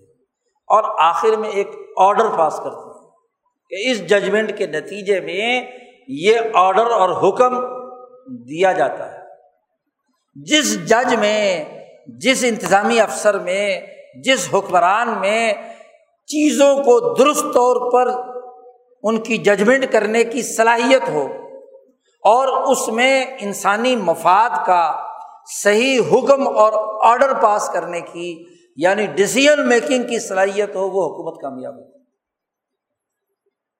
تو جو ظالین پہلے کہا تھا موسا علیہ السلام نے، وہ یہ تھا کہ مجھے چیزوں کی ججمنٹ کا پتہ نہیں تھا کہ مکہ کتنی مقدار میں لگے تو بندہ سزا والا ہوتا ہے اور کتنی مقدار میں لگے تو پھر کیا ہے، بندہ فارغ ہو جاتا ہے۔ یہ مطلب ہے ضالین گمراہ کی بات نہیں یہاں ہو رہی۔ نہ ججمنٹ تھی اور نہ ہی صحیح حکم اور آڈر دینے کی صلاحیت تھی۔ کیونکہ فرونی نظام کا حصہ تھا نا۔ فرونی نظام میں رہ رہے ہیں۔ جی۔ تو پہلے مجھے نہیں پتا تھا، لیکن فو حبلی ربی حکمن اور نہ صرف یہ حکم یا ججمنٹ یا صحیح آڈر دینے کی صلاحیت اس کے لیے نبی ہونا ضروری؟ غیر انبیاء کو بھی اللہ پاک یہ عطا کرتے تھے۔ جو بھی جس درجے کا، اعلیٰ درجے کا حکیم ہوگا، وہ اچھا حکم اچھا آڈر پاس کر کے، اچھی حکومت قائم کر کے انسانی معاشروں کو ترقی دے سکتا ہے۔ لیکن موسا علیہ السلام نے کہا کہ نہ صرف حکمن بلکہ وجہ اعلیٰ نہیں مجھے اللہ نے مجھے رسول بنا کر بھیجا رسولوں میں سے۔ منصب نبوت بھی عطا کیا ایک تو خالی حکم کی صلاحیت ہے، وہ تو ایک فقی کے اندر، ایک اچھے ہاں جی غیر نبی حکمران کے اندر بھی صلاحیت ہو سکتی ہے۔ تو مجھے اللہ نے دو چیزیں عطا کی۔ حکمن وجہ اعلیٰ نہیں مد المرسلین، ہمیں رسولوں میں سے مجھے بنا دیا۔ منصب نبوت بھی مجھے عطا کیا۔ اور جب منصب نبوت عطا کیا ہے، مجھے رسول بنایا ہے، تو اسی رسالت کے تناظر میں میں تمہیں حکم دیتا ہوں کہ ارسل معنی بنی اب میں نے جو ججمنٹ کی ہے، اس مصر کی سوسائٹی کی، یہاں طبقاتی نظام ہے، تمہارا ظلم ہے، تم قومی ظالمین میں سے ہو، اور یہ بنی اسرائیل مظلومین ہیں، غلام ہے یہ جو طبقاتی کشمکش ہے، یہ ظالم و مظلوم کی جنگ ہے۔ اس کی میں نے پوری ججمنٹ کر کے میں اس حکم اور آڈر پر پہنچا ہوں کہ ارسل معنی بنی اسرائیل۔ آزادی دو۔ یہ میرا حکم۔ میں رسول ہوں۔ بڑے نپے تلے جملے ہیں۔ اس کی تشریح کرنے بیٹھو تو ایک جہان آباد ہوتا ہے، لیکن عقل والوں کے لیے۔ جی۔ او حبلی حکمن اس حکم کی بنیاد پر میں تمہیں کہتا ہوں کہ ارسل معنی بنی اسرائیل۔ جی۔ اور پھر میں رسول بھی ہوں اور رسول ہوں رب العالمین۔ پھر دوسری بات کا جواب دیا۔ جو اس نے سب سے پہلے جتلائی تھی، اس کا بعد میں جواب دے رہے ہیں۔ اور جو اس نے بعد میں کہی تھی بات کہ بندہ مار کے گئے تھے تم۔ تم نے جو وہ فالا کیا تھا۔ ہاں جی۔ جرم کیا تھا تو جرم براہ راست موسا علیہ السلام پر کیا ہے؟ یعنی ان کی جو صلاحیت اور استعداد یا ان کی جو عزت ہے کریڈیبلٹی ہے، اس کو چیلنج کیا تھا نا۔ تو موسا علیہ السلام نے سب سے پہلے اس کو کیا ہے؟ صاف کیا۔ کہ اس وقت میں جاہل تھا، مجھے صحیح اندازہ نہیں تھا کہ یہ سسٹم کتنا خراب ہے۔ جاہلین میں سے ذالین میں سے اب مجھے پتہ چل گیا، اللہ نے مجھے عنایت کر دیا حکم، جس کے نتیجے میں اس پورے سسٹم کو میں سمجھ چکا ہوں کہ ایک قوم ظالمین ہے اور یہ قوم مظلوم ہے۔ مظلوم کو آزادی دو۔ ظلم چھوڑو۔ اور اب میں رسول بنا کر اللہ نے مجھے بھیجا ہے تو میں رسالت کی بنیاد پر یہ حکم دیتا ہوں۔ حکم۔ باقی رہی بات کہ تم نے کہا ہے کہ جی بچپن میں ہمارے پاس تم پلے بڑے ہو۔ عالم نوربی کا فینا ولیدن تو بچپن سے ہمارے پاس پالا پوسا ہے۔ تو موسا نے اس کا جواب دیا۔ تل کا نعمت ان تمنحا علیہ ان آبتا بنی اسرائیل ٹھیک ہے تو نے مجھ پر احسان کیا ہے۔ تل کا نعمت ان تمنحا علیہ تو نے مجھ پر احسان کیا ہے۔ کہ بچپن سے پالا، پوسا، بڑا کیا، پچیس، تیس سال کا کیا، یہ تیری نعمت تھی جو تو نے مجھ پر احسان کیا ہے۔ کیا اس نعمت کے عوض میں یا مجھے پالنے، پوسنے کے نتیجے میں تجھے یہ حق کیسے مل گیا کیا نعبت بنی اسرائیل؟ کہ تو بنی اسرائیل کو غلام رکھے؟ کیا ایک فرد پر کوئی انعام و اکرام کی وجہ سے ساڑھے چھ لاکھ انسانوں کو غلام بنانے کا کیا عقلی جواز ہے تیرے پاس؟ عقلی سوال ہے اور عقلی جواب ہے موسا کی طرف سے۔ ٹھیک ہے، میں مانتا ہوں کہ تو نے میز پر، اور پھر یہ بھی تو ساتھ کہہ دیا کہ انابتا بنی اسرائیل، کیوں مجبور ہوا میں اور میری ماں کہ وہ تیرے دربار میں، تیرے گھر میں مجھے پہنچایا گیا؟ اس غلامی کی وجہ سے ہی کہ تو بنی اسرائیل کے لڑکے قتل کرتا تھا۔ اب پتہ بنی اسرائیل بنی اسرائیل کو تو نے غلام بنا رکھا تھا، لڑکوں کو قتل کرتا تھا۔ تو اس سال، جس سال میں پیدا ہوا، تو اس سال کیا ہے؟ بندے قتل ہوتے تھے، تبھی میری ماں نے ڈر کر تابوت میں ڈال کر کیا، دریا میں چھوڑ دیا اور وہ تیرے گھر میں مجھے آنا پڑا۔ تو یہ جو احسان جس کی تو بات کر رہا ہے، یہ بھی تو ظلم کی ایک قسم ہے نا۔ کہ میری ماں کو میرے گھر سے، میرے وطن سے پرورش چھڑوا کر تیرے ڈر کی وجہ سے کیا ہے؟ تیرے گھر میں مجھے رہنا پڑا۔ تو تیرا یہ احسان بھی احسان ایسا ہے کہ پہلے مارو، پیٹو، غلام بناؤ اور پھر کیا ہے؟ کہو گے جی ہم نے تمہیں پالا پوسا بڑا کیا ہے۔ تیرا یہ احسان غور و فکر کر۔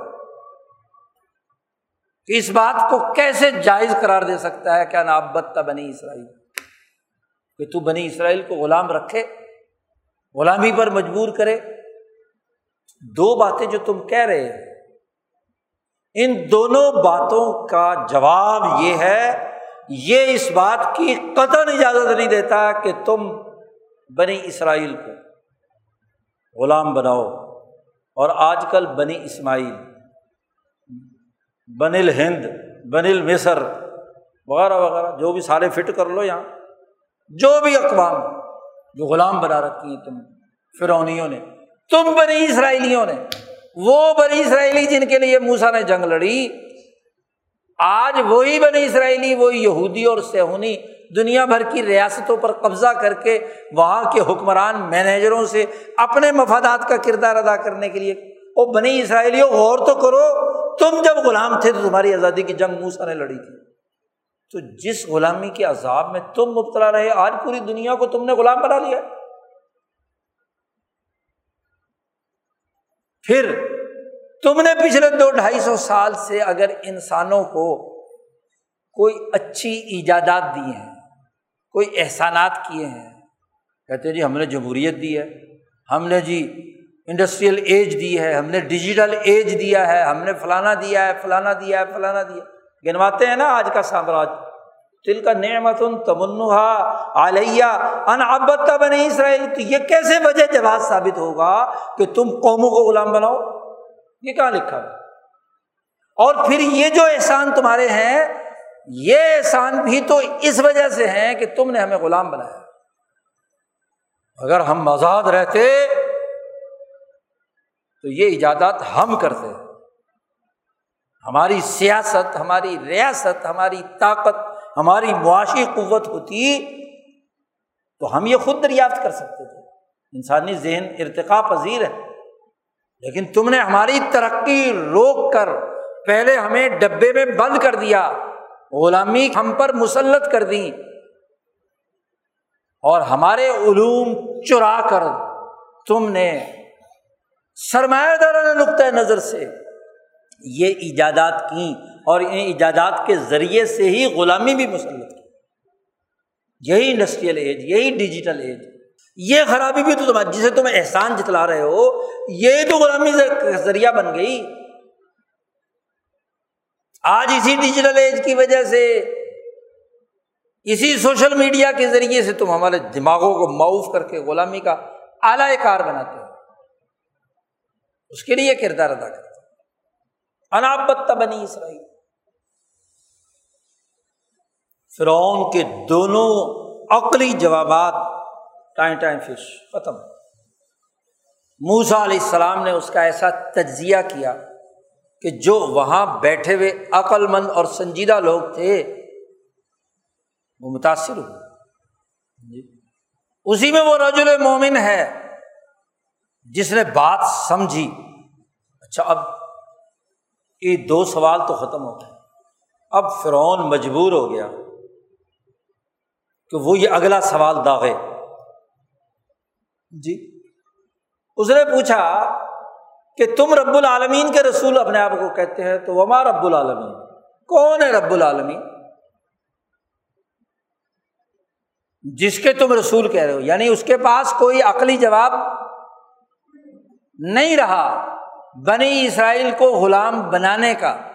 یہ جو حکم دیا ہے، ارسل معنی بنی اسرائیل، اس حکم، اس آڈر کو رد کرنے کا کوئی عقلی جواز اس کے پاس باقی نہیں بچا۔ تو اب اگلا سوال داغ رہا کہ بھائی، جو تم پیغام لائے ہو، جس نے تمہیں حکم اور یہ عقل دی ہے، اس جس کے تم رسول ہو اپنے آپ کو برسلین میں سے کہتے ہو، وہ رب العالمین کون ہے؟ وما رب العالمین؟ علیہ السلام نے کہا ہاں اب تعارف پیش کر دیتے۔ موسا علیہ السلام نے کہا، وہ رب ہے جو رب السماواتی والا عرض آسمانوں کا رب ہے، زمینوں کا رب ہے، پوری کائنات کا رب اور پالنے والا ہے، جس نے آسمان بنایا۔ زمین بنائی، اسے پھیلایا، اس کی تمام چیزیں معدنیات پیدا کی، نباتات پیدا کی، حیوانات، انسان سب کچھ بنایا، پورا کا پورا نظام چلانے والا رب السماواتی والا عرض ہے۔ لیکن ساتھ ہی کہا، اگر تم یقین رکھو تو۔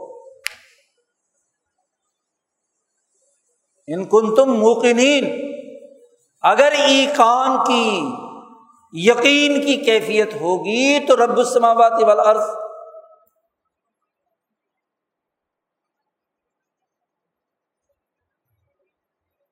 جب یہ بھائی بات کہی کہ اگر یقین رکھو گے تو رب السماوات والارض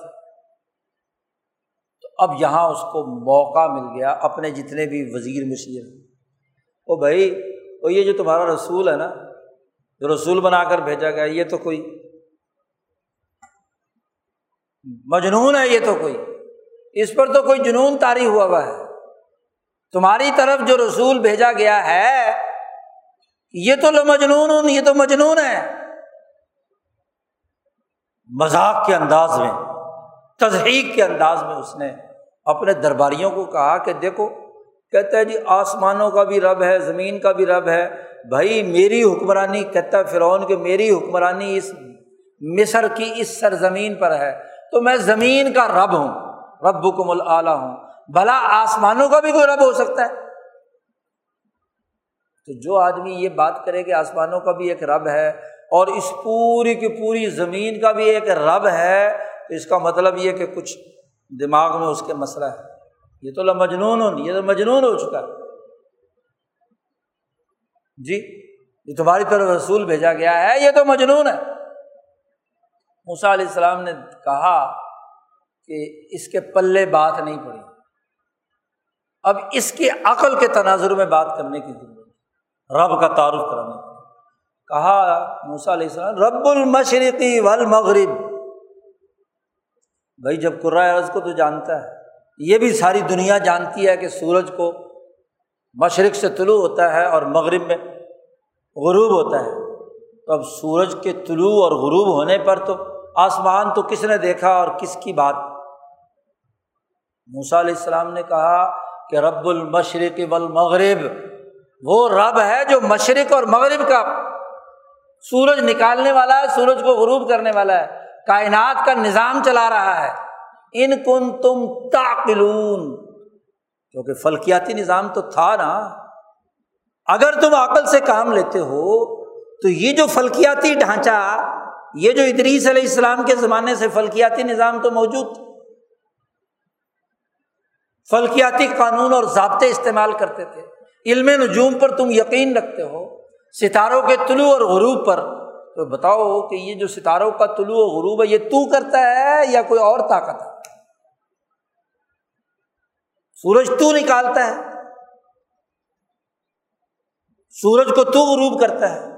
اور عقل رکھتے ہو تو یہ نکلتا بھی ہے، غروب بھی ہوتا ہے، تو ضرور اس کا کوئی نکالنے والا بھی ہے اور اس کا غروب کرنے والا ہے۔ تو جو اس کو نکالتا ہے اور جو اس کو غروب کرتا ہے، وہ رب العالمین ان کن تم تاقلون پہلے کہا تھا، ان کن تم موقنین۔ اور ایقان کا تعلق قلب سے ہے۔ اور جب دیکھا کہ اس کا قلب اندھا ہو چکا ہے، قلب کو تو اس کے اندر کوئی روشنی اور رمک نہیں کہ کوئی یقین یا ایقان کی کیفیت پیدا ہو، لیکن دماغ تو لڑا رہا ہے نا، عقل تو لڑا رہا ہے۔ یہاں کہا، ان کن تم تاقلون اگر تم عقل رکھتے ہو۔ تو اس پوری کائنات کا رب ہوا۔ اب گویا کہ حجت مسلم کر دی۔ رب کا تعارف بھی عقلی طور پر کرا دیا۔ عقلی طور پر اس کے دونوں سوالوں کا جواب بھی دے دیا۔ اور جب یہ بات ثابت ہو گئی تو وہ حکم، ارسل معنی بنی اسرائیل نقش دیوار بن گیا۔ اس کے دماغ پر کیا ہے؟ اب جب اس نے دیکھا کہ راستہ نکلنے کا کوئی نہیں ہے جب آدمی کے پاس دلیل نہ رہے، تو پھر غصے کا اظہار کرتا ہے نا۔ او ہو یہ تو ضرور کوئی جادوگری ہے۔ تو جادوگروں کو جمع کرو، ان کا مقابلہ کرو۔ تو اگلا ڈرامہ شروع جس آدمی کے پاس دلیل نہ ہو، تو پھر وہ جادو ٹونے کی باتیں کرتا ہے۔ جی کوئی اور اسی طرح کا اشتعال انگیز باتیں کرتا ہے، قتل کرنے کی سازشیں کرتا ہے، پکڑو، قتل کر دو، یہ کر دو، وہ کر دو۔ ساری کاروائی قرآن نے یہ قصہ سنا کر رسول اللہ صلی اللہ علیہ وسلم سے کہا ہے کہ اس قصے کو یاد کیجیے۔ اور ہر وہ قوم یاد کرے جو بنی اسرائیل کی طرح غلام ہو اور اس پر ظالم قوم مسلط ہو۔ اور جو اپنے آپ کو نبی کا وارث کہے، نبی پر ایمان لائے جو ان انبیاء کا امتی ہو، اس کا کام ہے کہ اپنی غلامی کے زمانے میں غلامی سے نکلنے کے لیے اس قصے کو اپنا معیار بنائے۔ یہ اگست کا مہینہ جس میں ہم لوگ آزادی کے دن منانے کی کوشش کرتے ہیں۔ تو ایسے موقع پر آزادی کی حقیقت تو معلوم کریں کہ آزادی کی حقیقت کیا ہے۔ فرعون کی آنکھوں میں آنکھیں ڈال کر دو ٹوک حکم آڈر بس باقی باتیں بعد کی ہیں۔ پہلا مرحلہ، کامل، مکمل آزادی ہے۔ کیوں؟ کہ آزادی کے بغیر کوئی بھی قوم ترقی دنیا اور آخرت میں نہیں کر سکتی۔ غلام قوم کا جغرافیہ، اس کی سرزمین اس میں بسنے والے جانور اور انسان اس میں زمینوں میں چھپے ہوئے معدنی خزانے، اس کے وسائل، وہ آقا کی ملکیت ہوتی اور وہ اپنی مرضی کے مطابق اسے بناتا ہے۔ وہ جتنا ضرورت مند ہوتا ہے، جتنی اس کی ضرورت ہوتی ہے، اس کے مطابق مینیجر بناتا ہے۔ اسی کے مطابق جمہوریت قائم کرتا ہے۔ اسی کے مطابق سیکورٹی ادارے بناتا ہے۔ اسی کے مطابق اس سوسائٹی کے جغرافیے کی بندر بانٹ کرتا ہے۔ اس کے جغرافیائی جتنے بھی مواقع ہوتے ہیں، وہاں سے اپنی مرضی کے مطابق معدنیات، تیل، گیس، وسائل وہ نکالتا ہے۔ تین سو سال سے مسلمان بلکہ انسان غلام ہے، مظلوم ہے۔ اور دنیا میں ایسٹ انڈیا کمپنی اور اس کی بیٹیاں، پوتیاں، نواسیاں کمپنیوں کا وہ عالمی ظالمانہ نظام فرونی نظام انسانیت پر مسلط ہے جس نے قوموں کو یرغمال بنا رکھا ان کی آزادی سلب کر رکھی آزادی کے نام پر بھی جو آزادی دی جاتی ہے، وہ بھی حقیقت میں ایک نئی غلامی ہے۔ ہمیں سوچنا ہے کہ ہم حقیقی طور پر آزاد ہیں یا حقیقی طور پر غلام ہے۔ اور یہ سوچنا اس لیے بھی بنتا ہے کہ آزاد قوموں کی جو لیڈرشپ ہوتی ہے، وہ ایسے ڈسیزن لیتی ہے، ایسے حکم جاری کرتی ہے، عدل و انصاف کی احساس پر کہ وہ سوسائٹی ہموار طریقے سے ترقی کرتی ہے۔ اور جہاں اور جس ریاست میں صورت حال یہ ہو کہ چھتر سال گزرنے کے باوجود بھی اور آج تک آپ کے تمام وزرائے اعظم، آپ کی عدالتوں کے فیصلے اور آپ کے آنے والی حکومتوں کے مطابق ریاست چلانے کے نااہل ثابت ہو چکے ہیں۔ ابھی حال ہی میں آپ نے ایک وزیر اعظم کو نااہل قرار دیا۔ اور اس سے پہلے کتنے ہی وزیر اعظم ہیں۔ جی اور جب استعمال ہو جاتے ہیں تو اٹھا کر نااہل کر دیے جاتے ہیں۔ وہ فوجی جرنیل ہوں مارشاء اللہ لگانے والے ہوں، چیف ایگزیکٹو ہوں، ہر ایک کا جو حشر ہے وہ نااہلی کے علاوہ کچھ نہیں۔ کیونکہ آپ کا تو ٹریک ریکارڈ یہ ہے کہ جو ایک دفعہ وزیر اعظم بن جائے، اس کو نااہل قرار دینا ہے۔ تو اس سے بڑی غلامی کی کیا بات ہوگی؟ نااہلی کی کیا بات ہوگی؟ آج ہم آزادی کا دن منا رہے ہیں ایسے موقع پہ جو چھہتر سال میں ہمارے تمام حکمران ڈکلیئرڈ نااہل ہے عدالتوں سے، حکومتوں سے۔ تو کیسی آزادی؟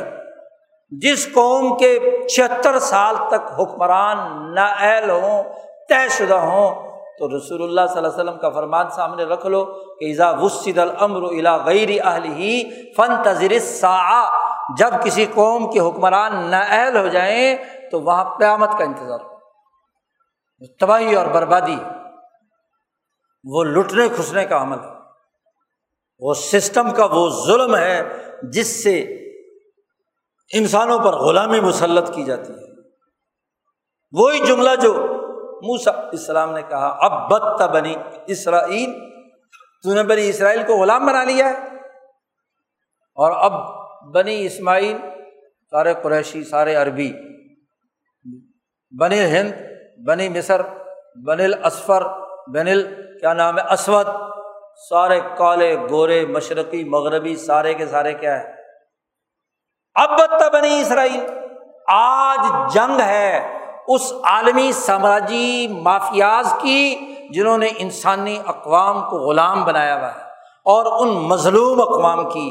یہ واقعہ بتلا رہا ہے کہ امبیا کی جد وجہد قوم ظالم کے خلاف اٹھنے کی ہے اور جو مظلوم ہیں ان کے لیے جنگ لڑنے بس دو ٹوک حقیقی آزادی تو یہ ہے۔ اور اگر یہ حقیقی آزادی کی بات نہ ہو دین اسلام کا شعور امبیا کی تعلیمات کا شعور یہ ہے، فہم یہ ہے، فقہ دینی یہ ہے کہ جنگ ہے قوم ظالمین اور قوم مظلوم کے درمیان۔ اور امبیا مظلوموں کے ساتھ کھڑے ہوتے ہیں، ظالموں کے مقابلے میں آنکھیں میں آنکھیں ڈال کر جد وجہد کرتے امبیا کے ورثا کی بھی لازمی ذمہ داری یہی ہے۔ یہودیوں پر جو سب سے بڑی لانت ہوئی ہے، وہ یہی کہ وہ مظلوم تھے۔ امبیا نے انہیں آزادی دلائی، ان پر بادشاہت اور حکمرانی اور امبیا بھیجے۔ بجا کم ملوکم و آتا کم مالم یوتی احدم من العالمین۔ انعامات دیے۔ اور انعامات دینے کے بعد بنی اسرائیل نے وہی حرکتیں شروع کر دیں جو فرونی تھی، قارونی تھی اور حامانی تھی۔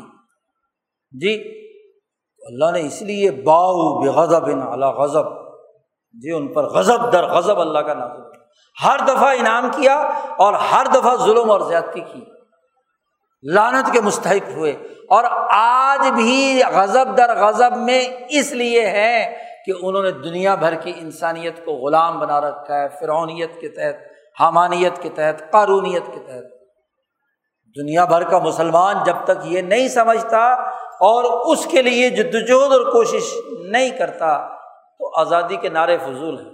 اس بر عظیم پاک و ہند کے لوگ چودہ پندرہ اگست کو آزادی کا دن مناتے ہیں۔ اور تو اور ہمارا پڑوسی ملک، وہ بھی پندرہ اگست کو اس کو بھی یوم آزادی دے دیا۔ تو پورے بر عظیم پاک و ہند میں آزادی کا وہ دن دراصل لارڈ ماؤنٹ بیٹن کے دماغ میں، جو جاپان پر ایٹم بم برسا کر ایشیا پر قبضہ کرنے کے لیے پرل ہاربر پر جو حملہ کیا تھا، اس کی یاد میں یہ پندرہ اگست پر مقرر کیا تھا نا، چودہ پندرہ اگست۔ یہاں تو کسی کے وام و گمان میں نہیں تھا، نہ مسلم لیگ، نہ کانگریس، نہ انگریز۔ کہیں طے نہیں ہوا تھا اس وقت تک۔ تو اگست کا یہ مہینہ جی اس ریجن کے، انڈین سب کانٹیننٹ کے یہ سارے ملک، افغانستان، پاکستان، ہندوستان، بنگلہ دیش۔